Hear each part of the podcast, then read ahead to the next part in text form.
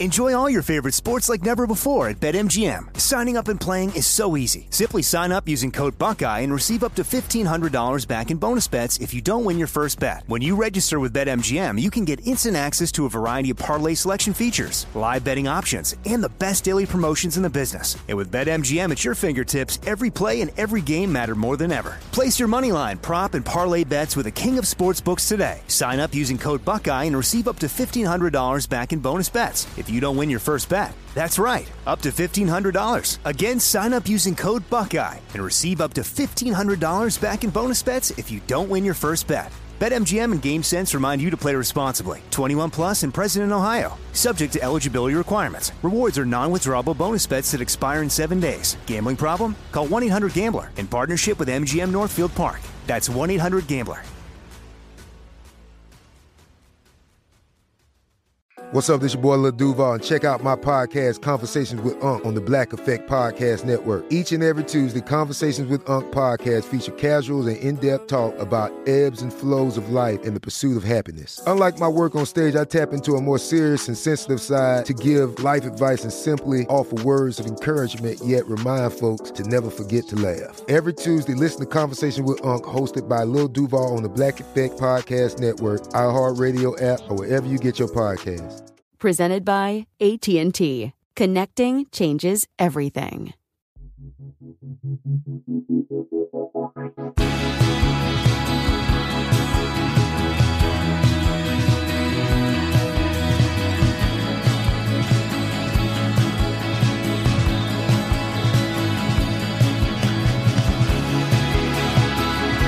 listening to 100 Words or Less with Ray Harkins. Greetings one, greetings all. Welcome to yet another episode where we talk about independent music and people that care about it, people that create it, people that play it, document it, all of those things in the name of punk, hardcore, metal, indie, emo, whatever it is. That is what we cover here. Thank you for downloading and listening to this podcast. And trust me, I know a lot of people just like throw those platitudes out there, but I genuinely do appreciate it because I'm feeling very appreciative because I do see more and more people interacting with the podcast, and I've got some fun info to share with you in a bit in regards to some live podcasts, but I'm feeling a lot of love, and I genuinely do appreciate you spending time with the show week after week. And this week, of course, is no exception to the rule. I don't have any sleeper guests on here. I mean, I've done like 10 years worth of episodes. You think I would have had one? There's probably one. There's one. I can point to one, but I'm not going to out that person. It was just, not that engaging of a chat, but that's neither here nor there. I am talking to Devin Swank from Sanguisugabogg. Sanguisugabogg, which, of course, for those of you that are just like completely dying hearing me mispronounce the band's name, that's their vibe. That's what they got going on. But they just released a new record on Century Media that is astonishingly good. I love this band. I love what they do. It's a great combination of, metal, hardcore, death metal. Like, they just have so many cool influences, and I've never seen them, but I'm very, very, very excited to see them at some point in the near future. And they're road dogs, and you just need to absolutely encounter the band in order to really drink in all that they have going on. And I was excited to have Devin on the show because I've been a fan of the band and got presented the opportunity. So that is why we are discussing what they have going on and just who Devin is as a human being, because he's an interesting dude. So was very, very pleased to have that chat. But some exciting things going on in this side of the microphone. First off, I am doing my first ever live podcast here in the United States of America. For those of you keeping score, I did some live podcasts at a music festival last year in the UK called Outbreak Fest, and it was so much fun. So I was personally looking for a cool fest here in the States that it makes a lot of sense to do. And I mean, while I could very much look in the backyard of where I live in regards to the Sound and Fury Festival, helped put it on for a couple of years, I was like, you know what? I wanted to, kind of export it because I really like a lot of other scenes across the country. Anyways, very excited to be doing live podcasts at the LDB Fest. And for those of you that are not in the know, you can go to ldbfestival.com. Find a place where you can purchase some tickets. But they actually sold out once before, but were able to release a handful of tickets, which if you act quickly, like literally when this podcast is published, you might be able to find a few tickets. But I'm doing live podcasts there. They were able to figure out a sort of little stage scenario, and I'll be having some chats with people that are playing the fest, you know, whether it's Terror or Knocked Loose or Coyo. Like, there's so many good bands, and I've watched this festival from afar, never been able to attend it. It's in Louisville, Kentucky, or Luhvul, as the people who live in the city. I'm always going to call it by its wrong name because I do not live in the city, so I'm going to call it Luhvul, and that's just the way that it's going to be. But anyways, very excited, and huge shout out to Colin, Alex, Julia, and Ryan who put on the festival, for inviting me. It was just, I'm thrilled to do it. So that's March 17th and 18th in Luhvul, Kentucky, and I am so excited to go there. So pay attention to the social media platforms, and you'll get an announcement as far as who I'm going to be interviewing and what I'll be doing at the festival. I mean, obviously, I'll be interviewing them, but you get the point. Anyways, you can always email the show, 100wordspodcast@gmail.com. Leave a rating and or review on Apple Podcasts. It costs $0, and it takes you maybe 30 seconds. I would very much appreciate it. And you can also leave a rating on Spotify. That takes you like 5 seconds. I mean, I'm just saving you time at this point. But it helps out the show tremendously. And I appreciate it. I just appreciate all the things that you bestow upon this podcast and me personally. I feel humbled, and I know that this sounds really stupid, but anyways, let's talk to Devin. Like I said, Sanguisugabogg. Anyways, I'm completely butchering the band's name, as I tried so ever so valiantly at the top of the show. But like I said, they just released a new record on Century Media Records in early February, so like probably about a week and a half or so ago. It crushes. It honestly, it's just really, really good, and I highly encourage you check it out. So let's get to know Devin a little bit, because I had never spoken to him before, and we get to know each other over this podcast, and we get to know why he is who he is as a human. Sometimes I say these things that are very grandiose, and I'm like, will we ever really know people as a human? But anyways, here's Devin, and just let's listen to a little of Sanguisugabogg as we head into the interview.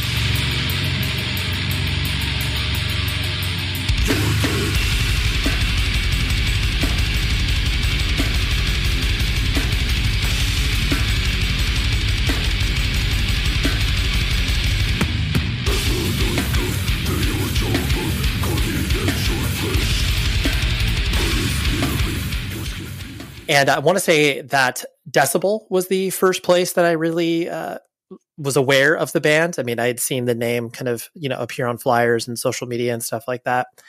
And admittedly, as a person who got into independent music via punk and hardcore, death metal is selective for me. There are certain bands where I'm just like, love them. And other bands I'm like, yo, this is silly and over the top. And I put you in that camp initially, where I was like, what the hell's up with this band? But then once I saw the work that you put in, and the fact that there was, a clear intention to why you were presenting yourself as such. And then obviously once you started to, work with Century Media and put out a decent amount of music, and I was like, oh, these guys are, not just a quote unquote joke brand. Not like you were completely in that camp for me, but I'm sure a lot of what you have experienced within the band has been some mixture of that, where people are like, should I take this seriously? Should I not take this seriously? Like, where does this sit? How does that kind of sit with you as I describe that journey for myself? Because I'm sure I'm not the only one that has felt some shade of that. For sure. Yeah. We don't take any offense to it at all. We do let our personalities shine, and, all of us in the band are very, tongue in cheek, joking, type of people. We all try to like out funny each other, and try to get someone to laugh in the band, so much to where their belly hurts. But sure. As far as like music and, being professional and touring, it, it's all business, from, sound check, loading in, to tearing down. we're so quick at it now. It's been, you know, like second nature to us. And, you know, we do take our music definitely to a serious level, you know, as far as like lyrical structure. It's nothing like I really actually indulge in, you know, it's not like fanaticisms or anything like that. So it's definitely comes from a place of just being bizarre and taking inspiration from like a lot of other bands prior to us and like horror films and things such as that.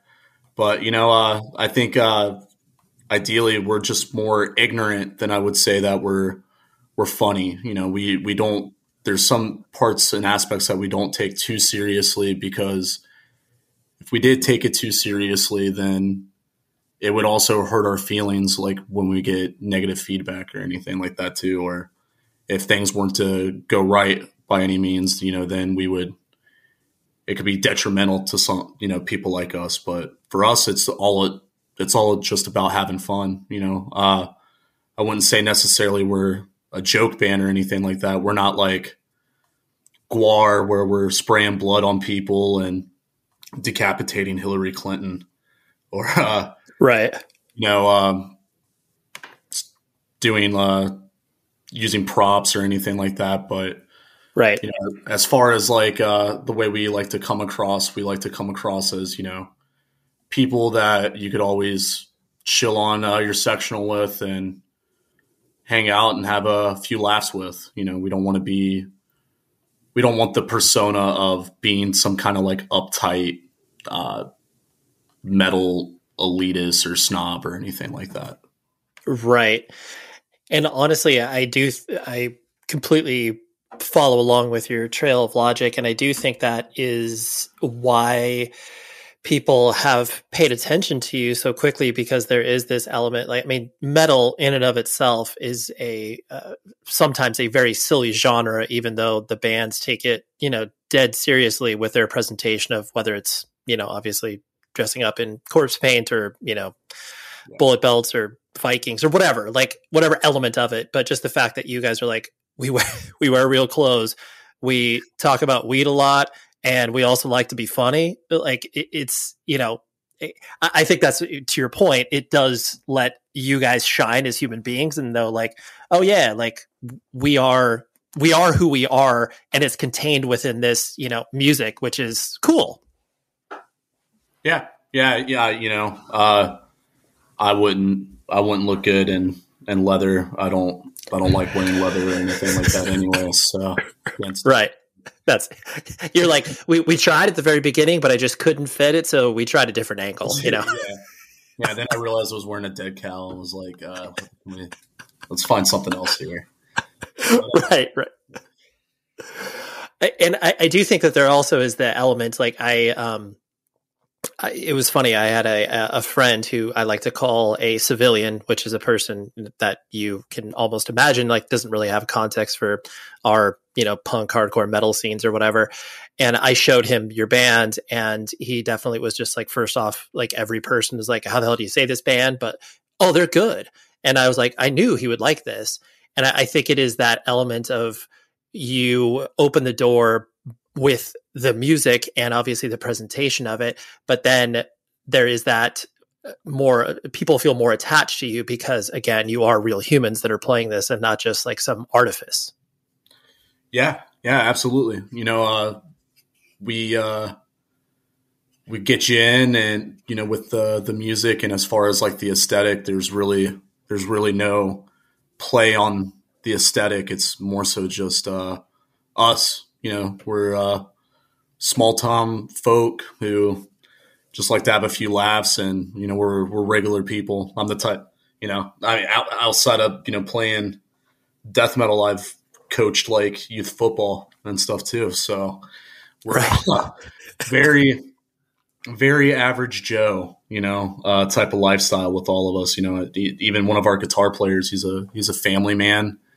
You know, my girlfriend has a degree in liberal arts, so I couldn't be big, tough, scary, killing women, death metal guy, even if I even if my heart desired to be. So, right. Yeah. You're like, this is a character if I do this, and this is no way, shape, or form attached to me. So yeah, I appreciate that. We'll dive more into that a little bit later, but I want to focus on you as a person. Were you actually born and raised in Columbus, or where did you come up? So I was born in Reynoldsburg, Ohio, which is, it's just east of Columbus. It might as well just be Columbus, about 20 minutes outside of the city. Very small town. You know, I grew up there. I played football there, was, you know, really heavily into sports. You know, I was very close with my family and stuff too. You know, my parents stuck together as long as they could. They didn't separate until I was like 17. Spent a lot of time with my grandparents. So they were the two people that reared me, you know, and brought me up and taught me how to be a good person, you know, and they didn't listen to metal at all. But my dad, my love for the kind of music I like, you know, definitely came from my dad. My dad would listen to like Black Flag and Sepultura, Obituary, some early like Morbid Angel and stuff too. And, you know, I kind of latched onto that like at a very, very early age. I remember being a kid and I would hear like a Chevy truck commercial and it would have like a distorted guitar, like little break. And I would just be like, man, it'd be cool if like one of the growly dudes like sang on that, you know, with the, along the commercial. And, you know, I was like 12 or 13. We had these two kids that lived down the street from me, and they did. They were in a Christcore band. Beautiful, yeah. And you know, they didn't have like a vocalist or anything at the time, so I decided to wing at it, and I sucked. I was horrible, so they clearly didn't go with me. But that was like my first exposure to trying to see if I can do vocals or anything like that. And, you know, I didn't really get too much into that until I was like 16 or 17 is when I started going to shows, met people my age that played instruments, had similar interest. And I was always trying to start like a grindcore or death metal band. And, you know, things didn't really take much notice until I got into this band. You know, it'll be 4 years. We've been a band here in a couple months. That's incredible. Kind of going back in regards to, do you have brothers and sisters? You're an only child? Oh, I have a little sister. Okay. Yep. And she's cool. She's got two kids and, one's Eli and one's Parker, and I'm really close with them. I spoil the hell out of them anytime I see them. And her oldest, Eli, I remember babysitting him, and I was listening to Autopsy, and I gave him his bottle, and the kid was body banging. Like he was like rocking back and forth to the beat, and I was like, oh, he's getting it. He's getting it. Like we got a future rocker on our hands. Look at this kid. And yeah, every time he sees me, he calls me. It's funny. He can't get a lot of words right, but he calls me Dunkle. And that's beautiful. Right. Right.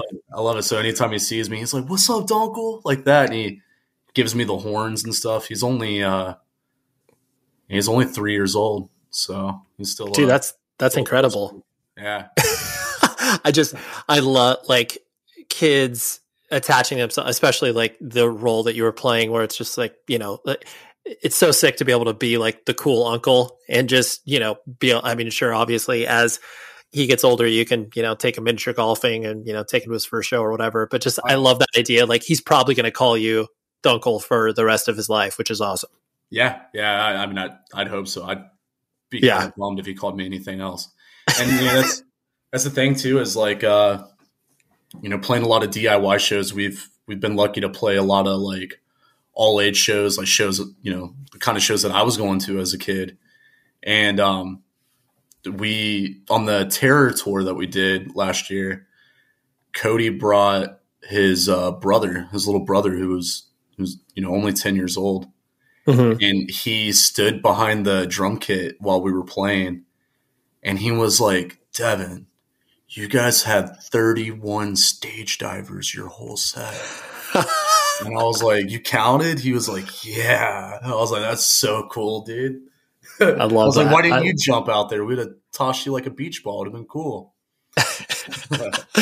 That's so cool. I love the kid logic of like, I'm going to count every stage dive. That's so cool. And so with the most people that have toured or, you know, visited Columbus, like it's not exactly the, you know, hub of activity in regards to, you know, cultural touch points. It's like, oh yeah, you know, kind of a typical Midwest town and stuff like that. Mm-hmm. What was your experience, I guess, growing up in Columbus and the surrounding area? I know you said, obviously you have a close relationship with your parents and grandparents and that sort of idyllic, you know, household as far as you being raised, but were you, and like you said, you were into sports. I imagine that was kind of what you were pouring yourself into in elementary school and junior high. Yeah, absolutely.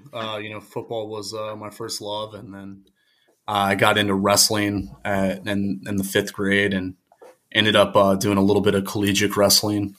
That was, you know, I was really good at it. That was like my first thing I ever really got into. And, you know, my parents and my family around me like really rode that into me, you know, to, hey, you got a chance to make something of this. So I devoted everything I had into it. I made sure I made good enough grades to play sports every year. And, you know, I really applied myself to that. And it's cool because like, I feel that way now because, you know, I don't like to half-ass anything. You know, if our band needs anything done, I try to blow expectations and put all of me into something that I'm doing, because in return I could get what I want and more. And that's, you know, very sick, man. You know, I used to strive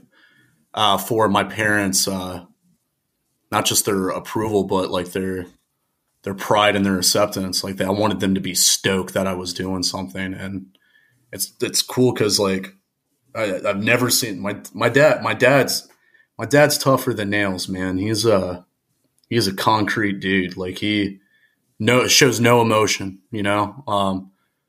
And we played a hometown show in, you know, back in November before we headed out to Europe.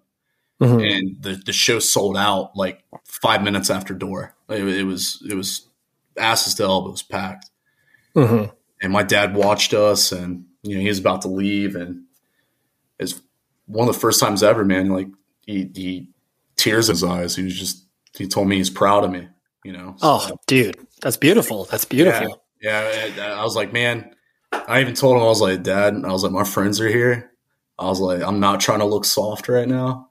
I was like, you need to wipe your eyes, dude. People are going to think we broke up or something, you know, like, yeah, get it together, old man. But, you know, that was definitely, a big, I like to think of it as like a real recognized real moment, dude. Cause I idolized my dad. He's a hardworking man, did everything he could to keep food on the table, loyal man, you know, and stuck in the same field that he's been in since he was 17 years old, and made a lot of him for himself for being, you know, a high school dropout. And he taught me right from wrong. You know, I didn't even know he dropped out of high school until after I was done with college, because he didn't want me to ever think that was okay.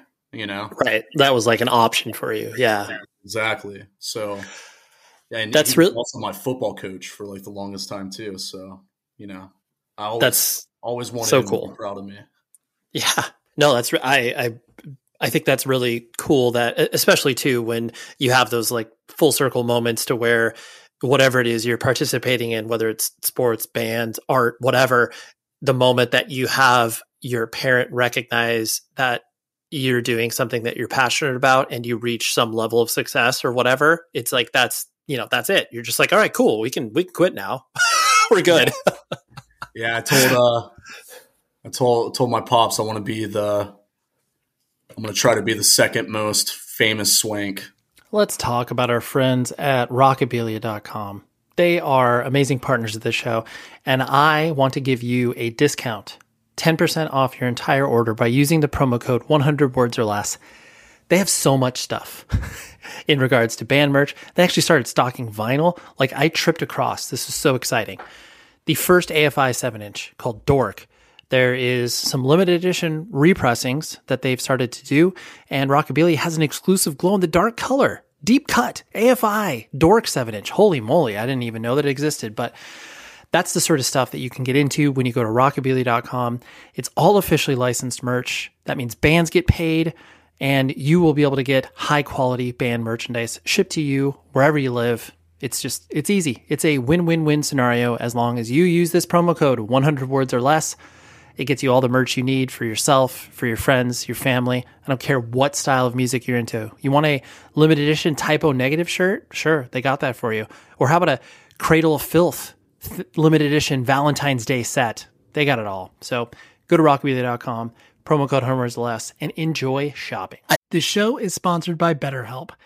We all carry around different things that stress us out, right? Like maybe it's something really, really small, like, man, that parking space, it's always taken. And I wish that I would be able to like get it instead of, you know, this person that maybe, you know, is the most courteous and considerate.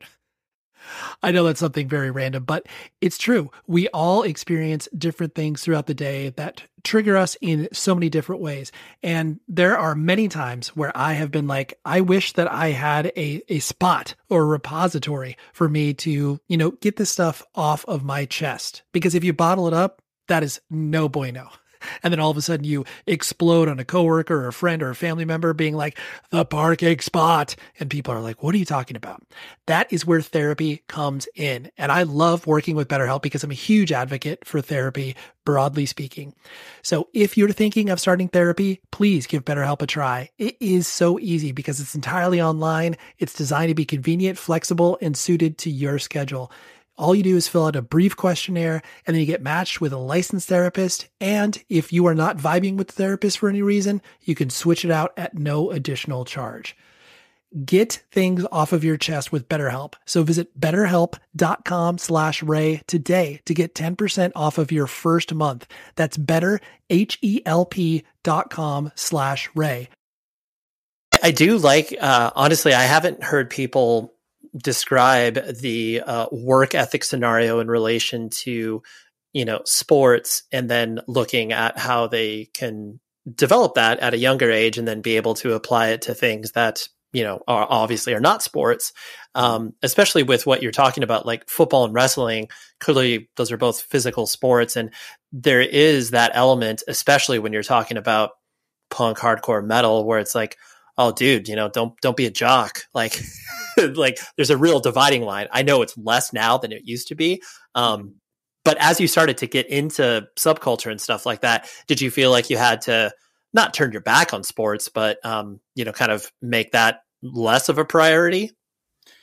Yeah. I learned real quick how different I was from a lot of other people. And, you know, I spent, I always listened to metal, and, you know, just being small town folk, like it was, you know, my friends growing up were really roughneck, and we kept in the same, you know, clique, same friend group for so long. I'm still friends with a dude I've been friends with since I was 7 years old. And, you know, like outside of that, I found out like a lot of people were nerdy, and then you meet like trust fund kids and stuff too. And because, you know, they go to art school, they discover music, and they're going to DIY shows because it's hip or edgy. And it's like, and everyone's just from a different world, man. Like I grew up poor and didn't really have much. Like sports was like the only outlet that I could see any potential in my life. And, you know, when I found music and discovered shows, I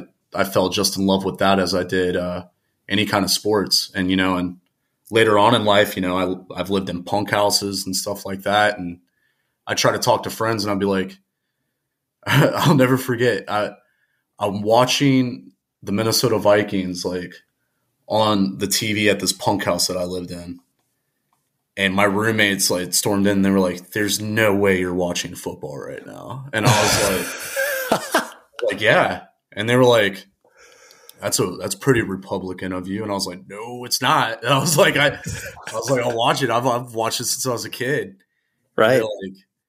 They're like, oh, I hate that. You know, same with the first 6-week tour that we did. We went to Minneapolis on one of the dates, and I was like, hey, I know you guys probably don't care. I was like, you could drop me off or I can Uber, but I really want to go to U.S. Bank Arena and see the dome and stuff, because I'm a big Minnesota Vikings fan. And they were like, yeah. And I'm so stoked, and I'm taking pictures. I'm calling my dad, like, right. This. And everyone else is just looking like, dude, it's cold. I'm not having really as much fun as you. And I was just like, yeah, I guess you're not. You know, I'm the only one in the band that still watches sports, still gets pretty dedicated. You know, being from Ohio in general, like, it's that's what pretty reigns supreme here is, you know, collegiate sports and football and even hockey. Like, we don't even have a franchise team, but people are so, like, diehard into it. You know, if right. you bring up the Columbus Blue Jackets at any bar or club or anything in Columbus, like, you'll have, like, people mob you and, like, ready to talk your ear off about them. Right. Yeah. That is a very quintessential Midwest thing to, you know, attach yourself to sports or whatever. But I like the idea. And you mean, you joked around previously in regards to, you know, Christian metalcore or Christcore, whatever you want to call it. Like, that is also very Midwestern as well. So, like, it's amazing that was your first experience where it's like, all right, well, yeah, sure, I'll try to sing for this Christian hardcore band. Yeah, I mean, it was just at the time, like, I didn't have wheels, and it was like just down the street. So, and what's funny is, like, they weren't Christian, but they played those kind of shows and stuff because, you know, we were all like 13 and 14. It was you're not gonna play some kind of bar or venue at that age, so you're lucky to play really anywhere outside of your, you know, practice spot. So, right. And it wasn't a scene I got into. You know, I got pretty young. You know, at like 13, I started going to the hardcore shows. You know, I saw I've seen Ringworm, Pit Boss, even Cold as Life, and stuff like that from like 13 to 15. And then, you know, once I was able to drive, I was able to go to like Cleveland and Cincinnati and see a lot of death metal shows. I saw a cool like death metal show in Columbus. I remember it was called Scion Fest. So I got to see like Immolation and Napalm Death, Cannibal Corpse. Oh yeah, that's when Scion was doing all those free shows, and you were just like, "Wait, this feels like a scam. Like, these bands are getting paid a ridiculous amount of money, and I'm showing up at the show for free. Like, what is this?" Right, yeah, that didn't make sense at all. And they hosted it at like, it was two different venues too, because they also stacked locals too, and you know, they were just trying to squeeze every bit out of people that they could at that show, and got to see some pretty cool local bands, you know, and some people in those bands, like, they went on to do like bigger things too. Like, we had this crazy like kind of they were deathcore, but they were leaning towards more of the death metal side. They were called 1931, and they had Devin Swank, who ended up joining Oceano and later on like the Acacia Strain. Yep. And I think, John Rice from Job for a Cowboy and the Red Chord, he played drums for him for a minute too. Amazing. Yeah. And that actually transitions nicely into a topic I was going to talk to you about in regards to, as you start to get introduced to independent music, people feel like you have to attach yourself so specifically to one style of music. Again, that's becoming less prevalent, where, you know, kids of a mixtape generation can be like, oh yes, I like Drake and Morbid Angel or whatever. But like, for you personally, it seems like you were always dabbling with like anything heavy, whether it was, you know, like you said, Ringworm and Cold as Life, and then, you know, Obituary or Cannibal Corpse or whatever. So did you feel any sort of, I guess, pull from one or the other where it's like, oh, I got to be a hardcore kid or I got to be a metal kid? Or did you just like not care because you were going to all the shows? A little bit of both, man. You know, later on in high school, I ended up getting really into a lot of like crust punk, bands like Tragedy, His Hero Is Gone. Oh, yeah. And then, you know, those were bands that were just hijacking like my brain for like the longest time, man. And I just like really embraced like what they were singing about, like inner struggles and you know, being broke, growing up poor and not having anything and just saying fuck it all, fuck everybody. And then you know, for a while I remember brutal death metal just absolutely taking its hold on me, and it was just like, if I don't hear the drums going, I don't want to hear it. And I was kind of a snob just because I was such a nerd about the music. So when people would be like, oh, do you like that band? Do you like this band? I'd be like, nah, that band's weak. But I think as I get older and, you know, I have like a nostalgia, like let's throw this on for a throwback, or let's listen to this. I think as I got more into playing music and doing like the inner workings of being in a band and also being involved in like the DIY scene and the ins and outs of like listening to everybody's band and doing merch and traveling and all that stuff, I've grown more of a love for all kinds of music, you know, and especially when we're on the road, like it's kind of easy to get burnt out on just death metal. So, right. Yeah. Smooth sailing, drives to like some post-rock stuff or you know, things such as that, or even, you know, old school hip hop. That's usually like our go-to, you know, when we're in the van, because it's like, man, I've listened to the same death metal bands for like 3 weeks now. I gotta listen to like Project Pat or something. Like we gotta get something on now fast.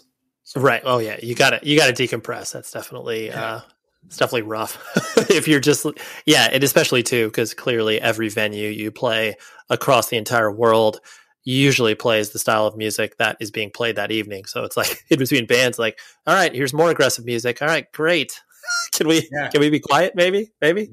Yeah. That's why, you know, whenever we headline, we get to pick, the playlist that, you know, the sound guy gets to play over the speakers, and we have all kinds of stuff, like a lot of trip hop and some hardcore punk, some just straight up metal and traditional metal, like some shred guitar stuff that, you know, you're not going to hear out of us, but just stuff that we like to kind of ease the brutal assault that you're getting to your ears every night.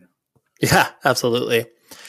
So what was the, you as a kid, I mean, it sounds like you were, you know, participating in, you know, sports, and did you care, I guess two questions. Did you care necessarily about school, and was there kind of a life path that was unfolding for you as far as, hey, maybe do this as a job or a career and that sort of stuff?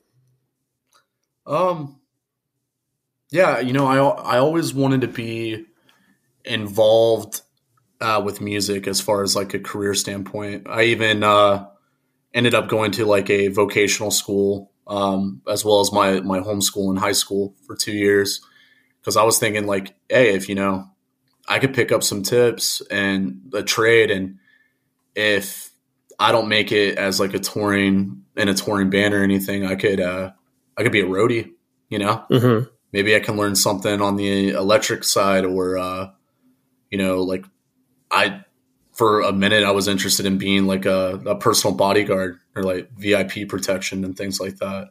Oh, sure. Yeah. Well, there's a ton of, I mean, especially within, you know, punk and hardcore, like there's been a ton of people that have, you know, graduated up to that, where it's just like, oh yeah, you know, I watch out for Justin Bieber or whatever. So yeah, it makes sense. Yeah. And, you know, as far as school, I was so, you know, growing up, I was so attention deficit ridden. You know, like it was really hard for me to like focus, because, you know, I'm being taught the same thing every day. It would be so easy for me to just daydream all the time. You know, uh-huh. I did my work and I got by. You know, I flew under the radar, where I impressed anybody like in school was, you know, with sports. And that was my thing. Like I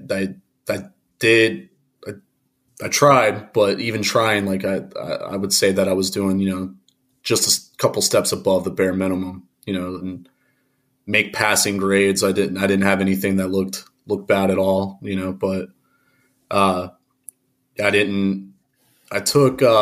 I took school as more of like, this is what I need to do to get by for now. And then you know, and lunch and some classes, it was more of like a social thing. 'Cause I had like my rat pack with me all through high school. You know, it was the same, like 10 people that sat at the table every day. They were waiting for me. And that's awesome. Yeah. Yeah. Still friends with a lot of them, man. Like, and my friend Ricky, you know, he's in one of our music videos too. It's funny, but that's been a positive role model in my life.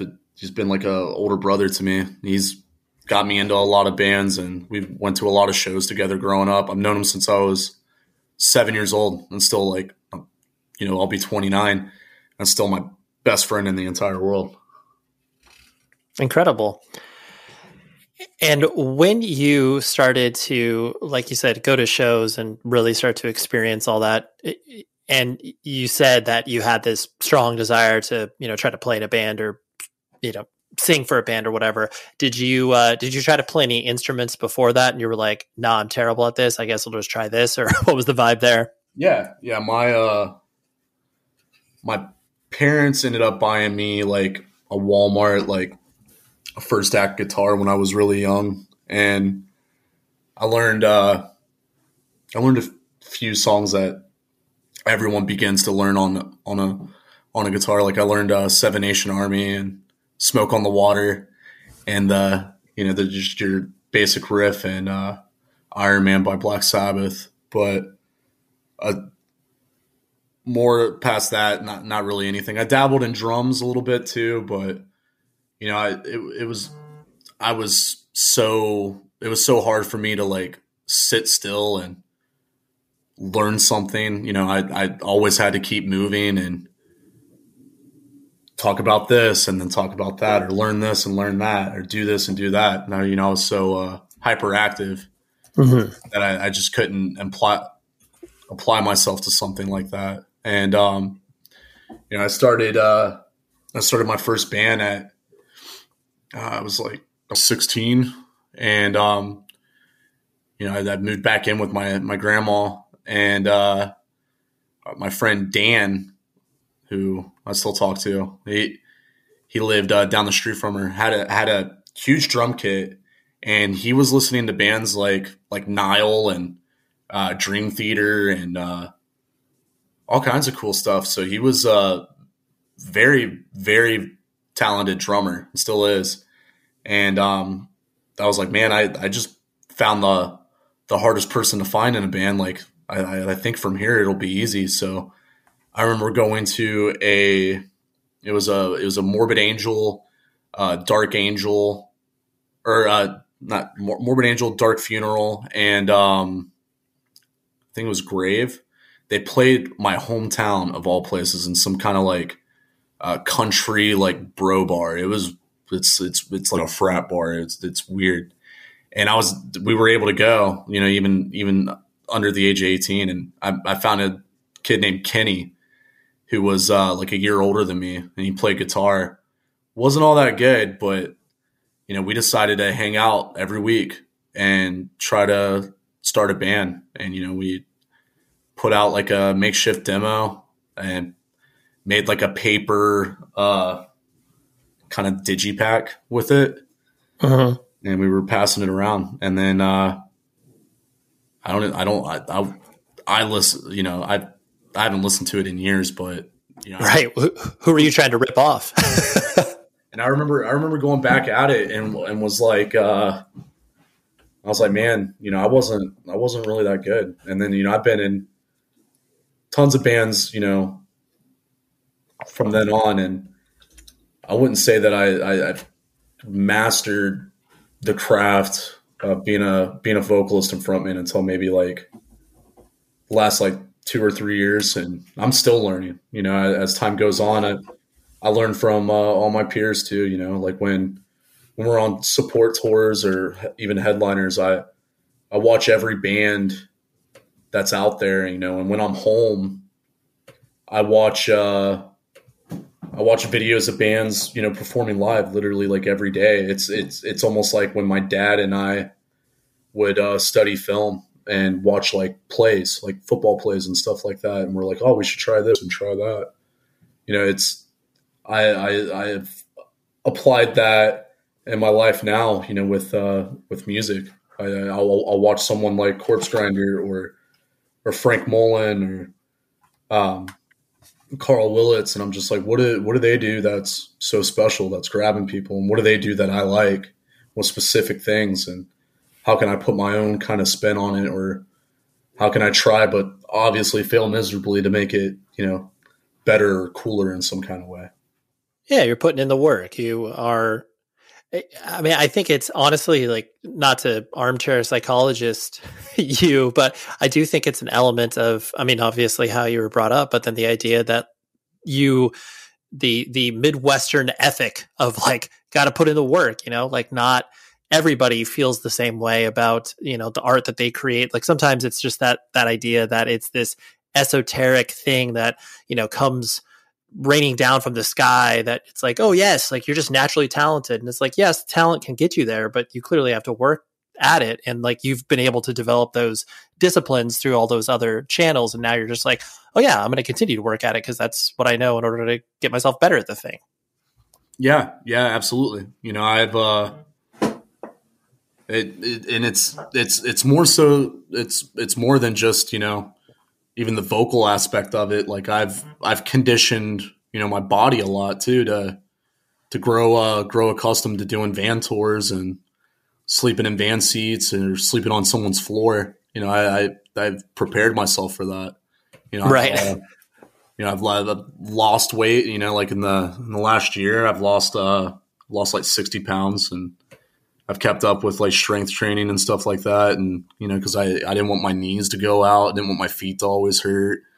You know, it takes more than just being a good vocalist. You know, if you want to be a showman and a frontman, you're gonna have to move around. You're gonna have to jump around. If you expect that kind of reaction out of people, you want them to reciprocate that kind of response to your music, then you gotta be that 1980s, like, fitness VHS tape, you know, fitness guru. You got to get your Richard Simmons on and start sweating and start moving so people can move with you. Our friends at evilgreed.net want you to know that you can look towards them for a web store solution for your band or record label, but there's a catch there. The fact that they work with a very select few bands and record labels, they honestly act like a record label themselves. And I know I say that week after week, but that's kind of the vibe they're going for. But what's cool is they are giving you a discount, 10% off your entire order by using the promo code 100words. And why is that cool? It's because you can get your very own pre-order botch t-shirt, or maybe you're like, you know what, that new Drain record that's coming out soon, they have a pre-order for that. Like I said, they really focus on the type of bands that if you're into one or two bands of a specific genre, you will find so much more at their website, evilgreed.net. And what's even cooler is they ship worldwide very quickly. And us in the States, that is why they want you to order from them, because they're seeing an uptick in people showing interest in ordering cool stuff from them. And some of the other record labels they work with Triple B, Sargent House Records. The list can go on and on, but trust me, if you like punk, hardcore, or metal that is of the more sort of artistic variety, as it were, you will find so much cool stuff at evilgreed.net, and use the promo code 100words or less. Check it out. On the idea... Enjoy all your favorite sports like never before at BetMGM. Signing up and playing is so easy. Simply sign up using code Buckeye and receive up to $1,500 back in bonus bets if you don't win your first bet. When you register with BetMGM, you can get instant access to a variety of parlay selection features, live betting options, and the best daily promotions in the business. And with BetMGM at your fingertips, every play and every game matter more than ever. Place your moneyline, prop, and parlay bets with the king of sportsbooks today. Sign up using code Buckeye and receive up to $1,500 back in bonus bets. If you don't win your first bet, that's right, up to $1,500. Again, sign up using code Buckeye and receive up to $1,500 back in bonus bets if you don't win your first bet. BetMGM and GameSense remind you to play responsibly. 21 plus and present in Ohio, subject to eligibility requirements. Rewards are non-withdrawable bonus bets that expire in 7 days. Gambling problem? Call 1-800-GAMBLER in partnership with MGM Northfield Park. That's 1-800-GAMBLER. Of when you started to, incorporate all of the ideas that you had for this band. And I mean, clearly there's, the homages to horror are all peppered all over it, not only from your videos, but lyrics and stuff like that. Mm. Would you say that, horror and that sort of stuff entered your life first before music, or did they all both kind of go hand in hand? Yeah. I was obsessed with movies for the longest time, and there was never really there's not a huge age gap between me and my parents. My parents were teenagers when they started the family. That's kind of like a pattern. And, in the town that I grew up in, you found your high school sweetheart and you married her, and you stuck it out for as long as you can and brought kids up. And I'm a byproduct of that. So, the movies that they were watching that was scaring the shit out of them, they showed to me so they can make sure I get nightmares. And, I fell in love with those movies. Early on I was absolutely terrified of them. And then, I remember being a kid, I had a sleep paralysis episode where I thought Linda Blair from The Exorcist was at the edge of my bed and that she was lifting my bed up and down. Oh, that's rough. Yeah. And when I finally got shaken out of it, I just yelled for my parents. I was like, you're not going to believe this. But from it all, I guess just watching it so much, and in a way, I guess, being desensitized to it, I've grown a soft spot for those kinds of movies, especially like psychological thrillers, and I'm a nerd, so I like a lot of sci-fi horror and stuff too.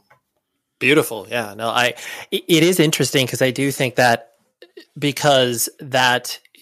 mimics a lot of the same feelings. Once you start to get into music, there's all the subgenres that you could get into, and the same sort of thing with, horror, science fiction. You can really start to hone not only your preferences, but then just be like, oh, I'm going to look under this rock of, like you said, psychological horror. And it's like, oh my gosh, there's this whole, this whole other element that exists in there. And then you can just start to get really nerdy and obviously follow along with directors and stuff. It's the same sort. It scratches the same sort of itch, which I think is interesting, because usually people that do get into this type of music, broadly speaking, are nerds about film as well.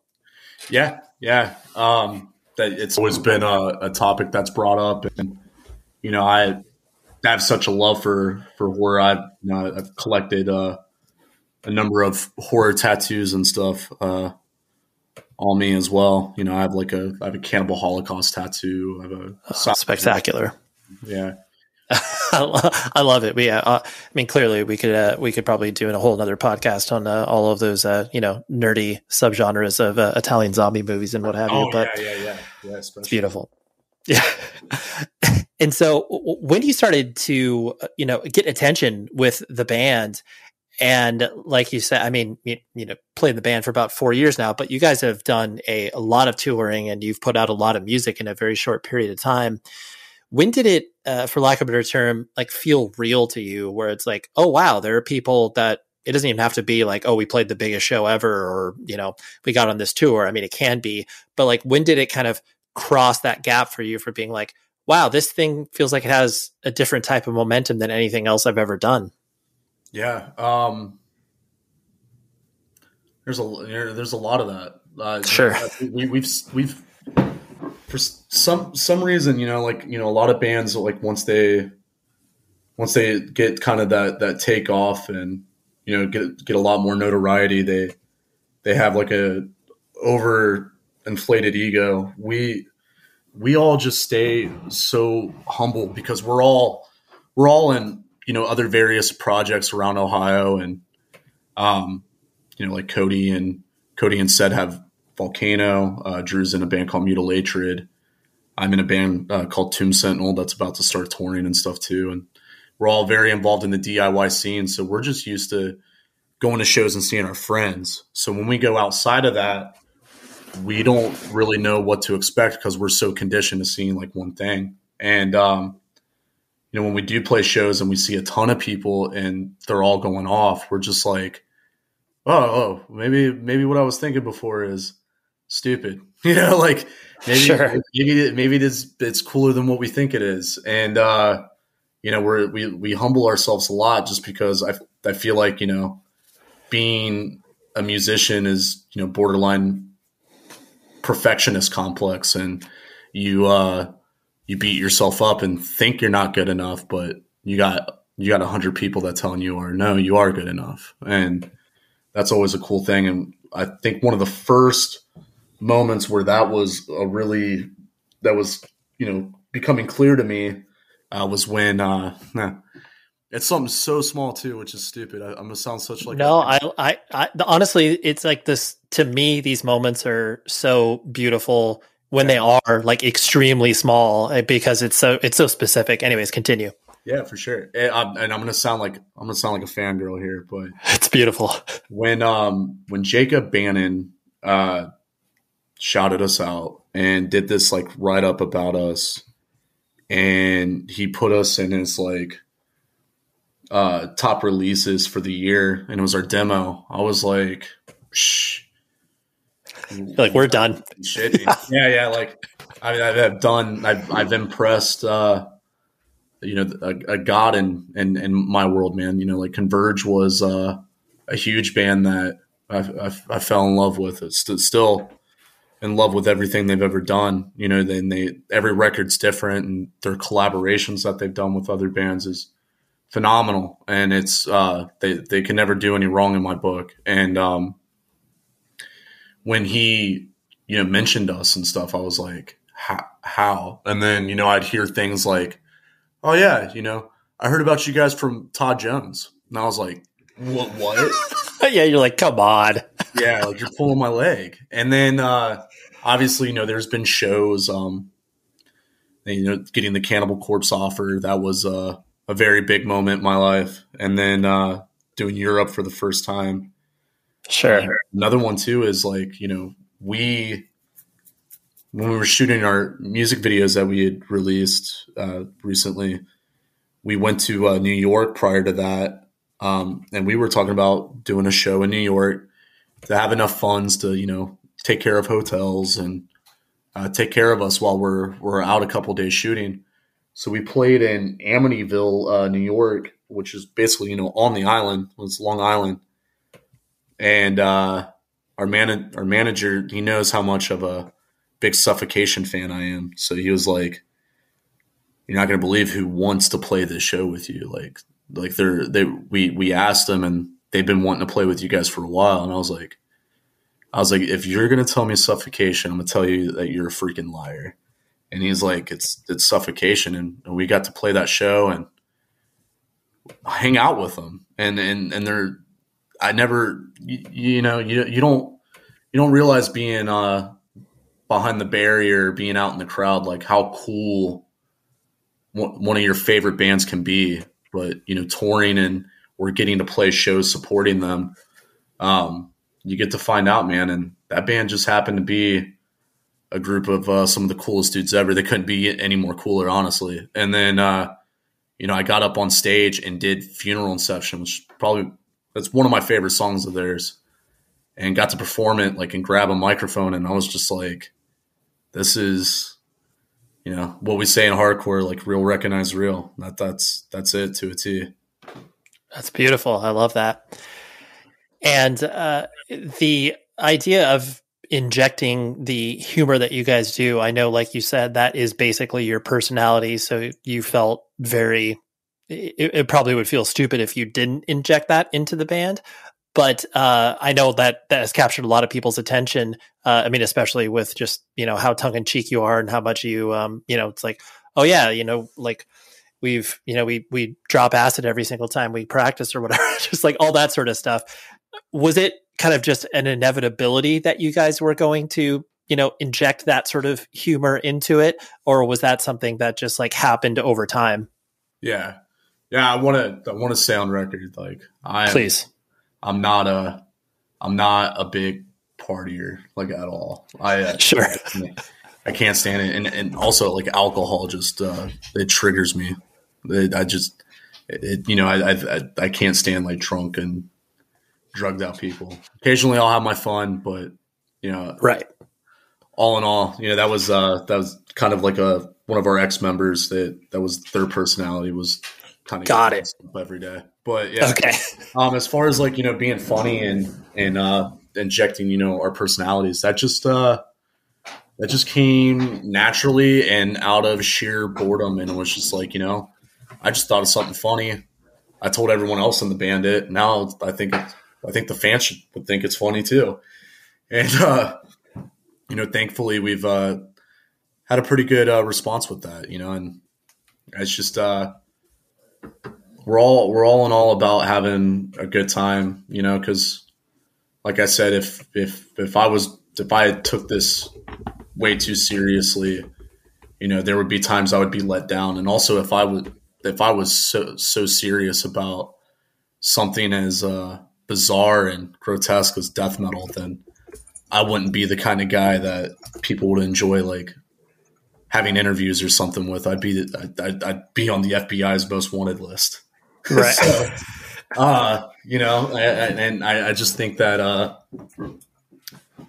yeah, you know, it was definitely inevitable that it was going to come out. I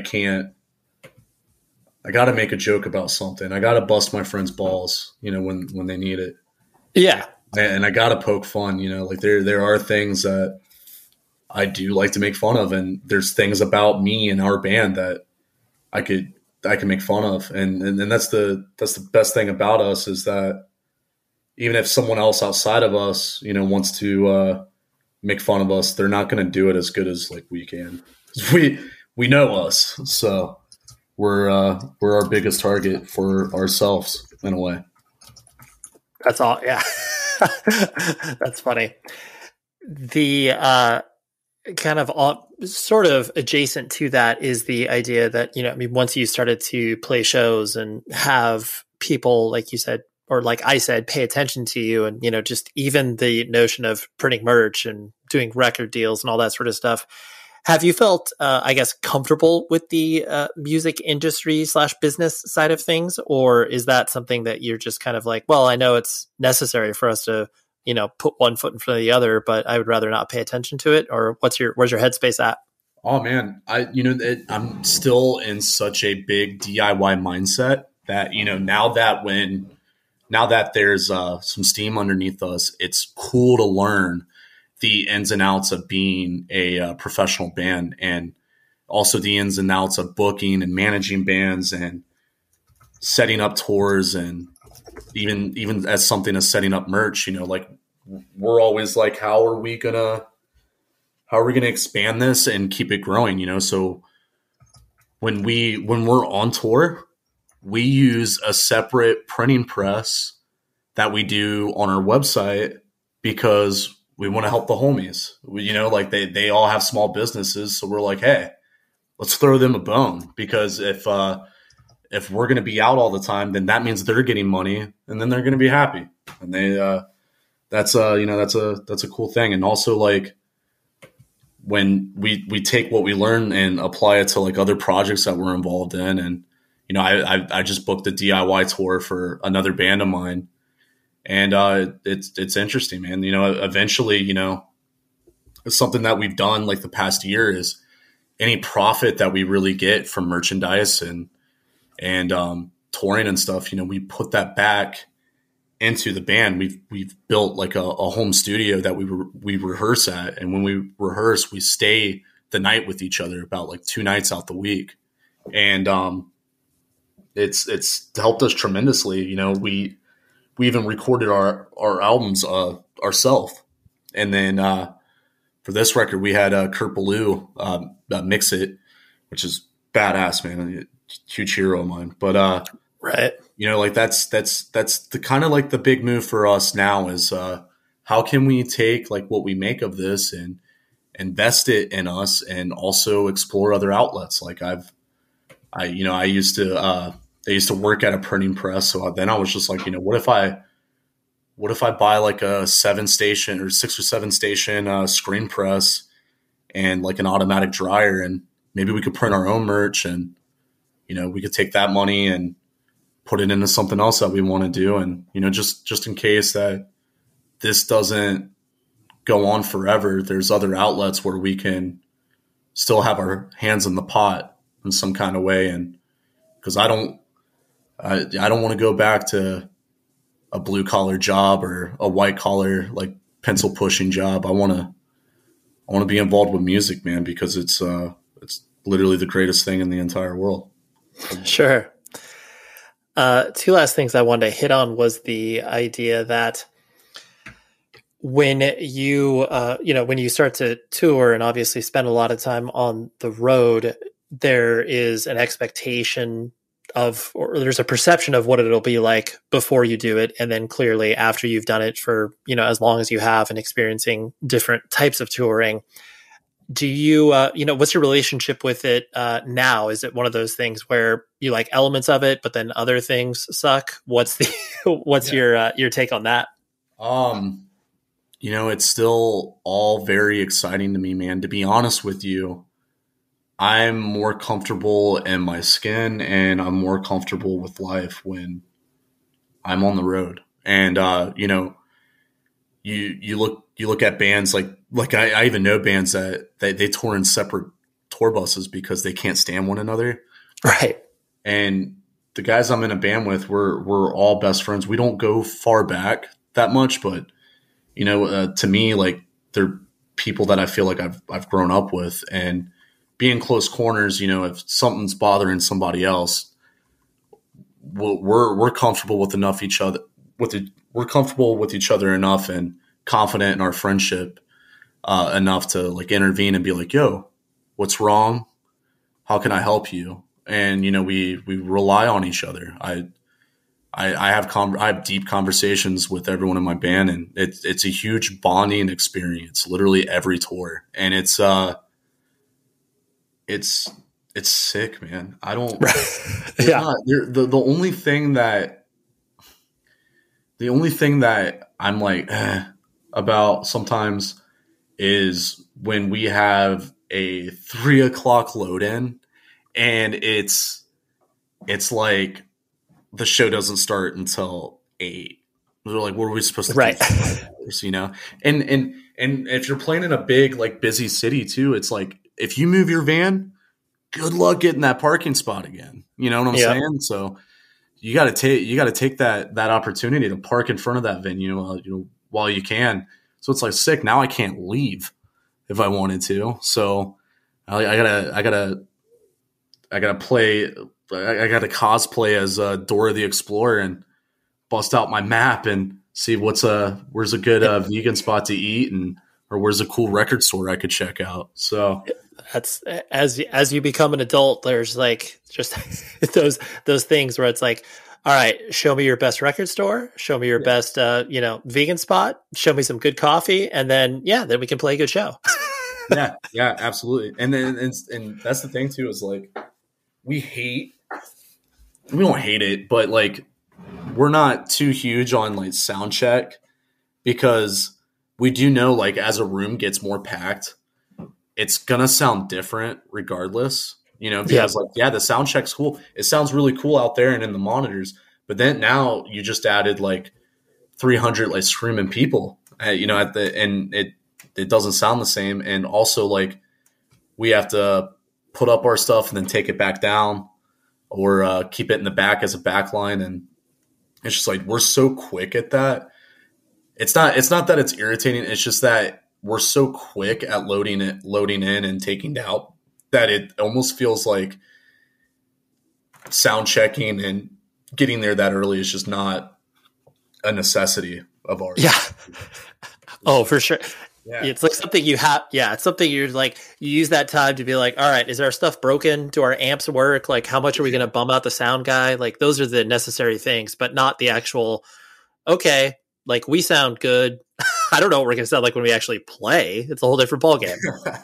Yeah. And, thankfully I've had friends, like if I go to a city that I know people, I'll link up and, they'll take me out of the venue or they'll drive me around or something. And I get to hang out until I have to put on my game face. But right. When it's cities that's not like that, I'm just like, man, I need something cool to look at. Like totally, Yeah. The last thing I wanted to hit on was the idea that, you mentioned previously, you are existing in a lot of other bands and musical projects, like, exploring stuff with, Skag, your D-beat stuff. And obviously being able to do all of these things is, has that always kind of been your mode to be doing a lot of different stuff at one given moment, or is that just because you are kind of taking these opportunities as they come because it's, fun to collaborate with friends? That's mainly it. Okay. We, like me and Cody are in a couple different projects together, and it's only because like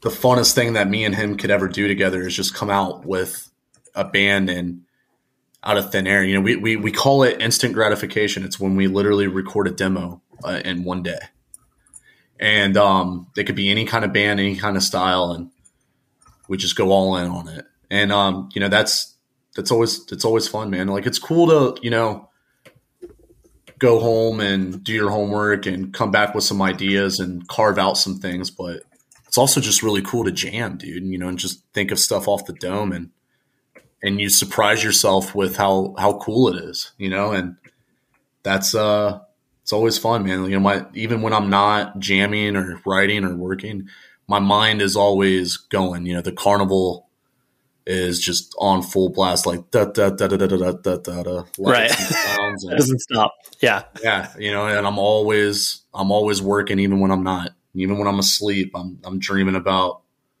playing shows or writing music, Yeah, you're scheming. You're scheming. Yeah. Scheming. And actually, that made me think of one last thing I wanted to ask you was the idea that because you, even though stylistically you are firmly planted within the death metal world, you've clearly toured with a lot of different bands from a lot of different genres. And it seems like, and this is of course just my outside observation, the internet hasn't blown back on you guys where it's just like, why are you touring with Terror? And why are you, touring with Acacia Strain and You're the Knife? And then all of a sudden going on tour with, Cannibal Corpse or whatever. It seems like the blowback hasn't been, harsh on you guys. Would you agree with that, or has it been people are questioning some of those motives that you guys have to be you shouldn't be cross-pollinating, so to speak? I'm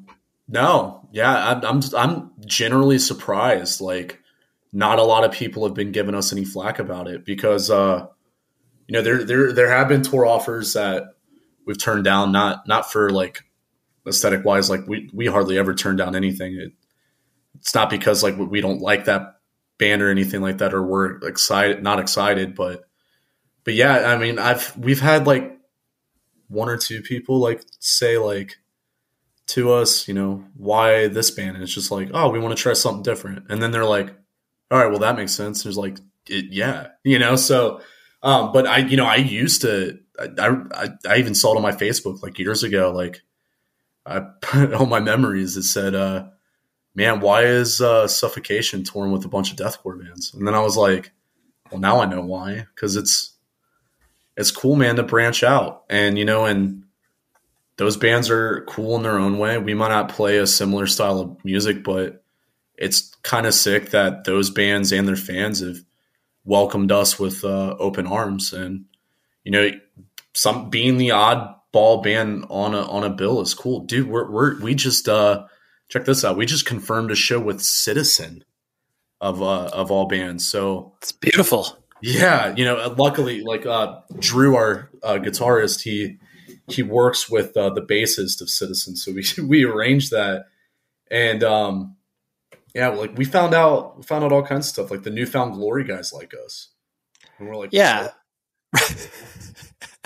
Well, I think it is there, especially too, like as you start to recognize that a band, kind of echoing back to how we started the conversation, when bands are, you know, real and they're showing themselves as plainly as can be, regardless of the genre, you're just going to be like, all right, like this is cool and I respect this, you know? And I think that's, you know, again, why people are gravitating towards you guys, not only because you're good, but again, you're just, you know, real humans playing this music. And yeah, that's it's cool to be able to hear all of those random notes of like, oh wow, I never thought Chad Gilbert would be repping our band, but here we are. No, would have never thought that.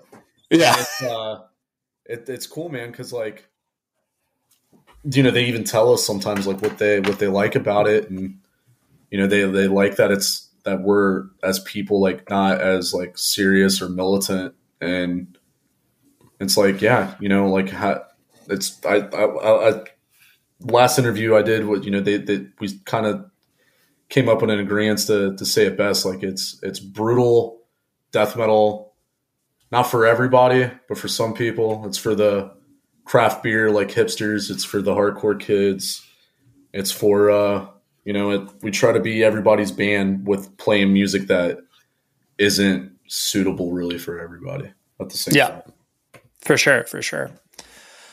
Well, Devin, thank you very much for letting me bounce around your brain and be able to take you to these random places. But I genuinely appreciate you hanging out, man.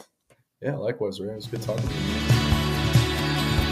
There we go. That was Devin. And thank you very much for him spending time. And my friend Tim, who does his publicity. It was a great, great conversation. And yeah, like I said, I cannot wait to watch Sanguisugabogg. I'll never be able to pronounce it right. But again, that's part of the charm of the band. You can just look at them and be like, oh, dude, Sanguisugabogg or whatever. And people will know what you're talking about. But they crush, and go check them out as they get out there on the road and play some shows in front of you, hopefully. Next week is a fun show, as usual, because I'm never, like I said at the top of the episode, I'm never bringing you a sleeper. And if I do, I'm just not going to publish it. That's the reality.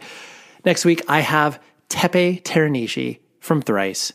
I have collected all the members of Thrice with the exception of Dustin, and no particular reason. I just have neglected to reach out to him to be like, yo, let's podcast. These are gentlemen I've known for 20 plus years, and it's very fun for me to have these discussions with them, because I find out more things about them when I ask them these really pointed questions. But Tepe has been a person who I care about greatly, and was excited to have him on the podcast. So that's what we do next week. And like I mentioned, go to ldbfestival.com. You can find some tickets. And yeah, I look forward to those of you that are going to that fest, and give me a high five or just hang out, whatever you want to do.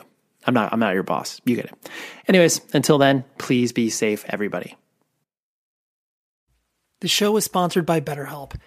Trust me in saying that no matter who you are, mental health challenges can affect you, and how you manage them can make all of the difference. That's why everyone should have access to mental health support that meets them where they are and helps them get through. BetterHelp provides online therapy on your schedule. It's flexible, simple to use, and more affordable than in-person therapy. Connect with a licensed therapist selected just for you. Learn more at betterhelp.com. That's betterhelp.com. Hey guys, you know what this playground could use? A wine country, huh? A redwood forest would be cool. Ski slopes! Wait! Did we just invent California? Discover why California is the ultimate playground at visitcalifornia.com. This is Malcolm Gladwell from Revisionist History. eBay Motors is here for the ride. With some elbow grease, fresh installs, and a whole lot of love, you transformed 100,000 miles and a body full of rust into a drive that's all your own. Brake kits, LED headlights, whatever you need, eBay Motors has it. And with eBay Guaranteed Fit, it's guaranteed to fit your ride the first time, every time, or your money back. Plus, at these prices, you're burning rubber, not cash. Keep your ride or die alive at ebaymotors.com. Eligible items only. Exclusions apply.